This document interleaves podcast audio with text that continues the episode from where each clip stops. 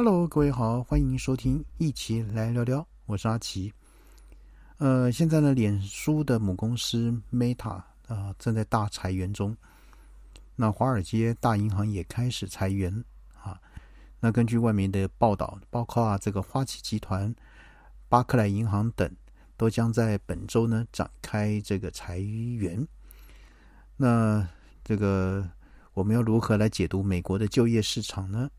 那为什么美国这个就业市场的裁员这么重要呢？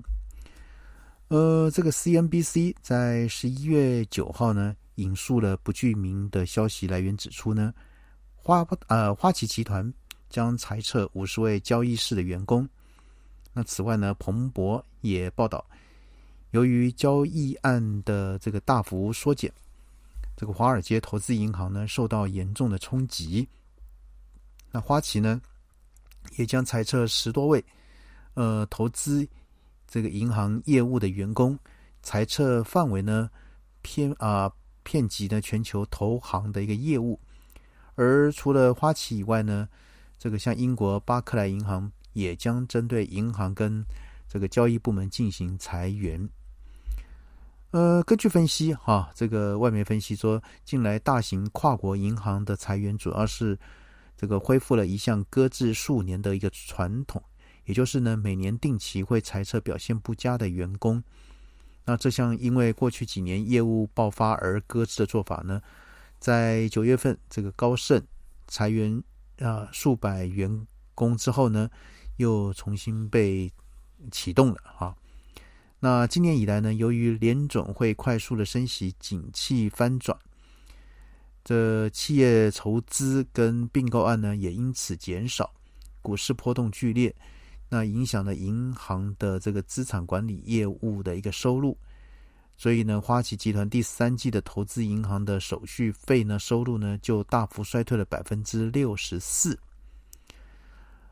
在全球呢金融业中呢，裁员最凶狠的莫过于这个深陷危机的这个瑞士信贷。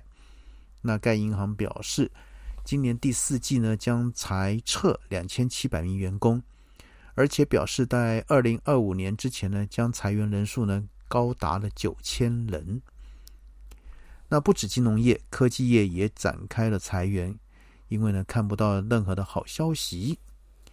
所以呢，像是美国科技业也面临了裁员，脸书的母公司这个 Meta 呢也公布这个裁员的计划。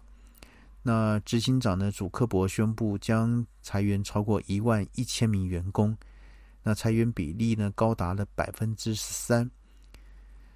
那他自己讲说这个这是历史上做出最困难的一个改变。所以呢，他在写给员工的信里面写到说，这个决定要把这个我们的团队呢规模缩小 13%， 让超过11000名这个才华洋溢的员工离职。那这是很让人难过的事情。所以呢，他还表示说，人事冻结将继续的延长下去。但是呢，从这个数据面来看呢，美国就业市场仍然在活络。那毕竟是有两种力道在互相的拉扯。在这个月初呢，11月初最新公布的这个就业数据显示，美国10月份新增加了261000个新的工作。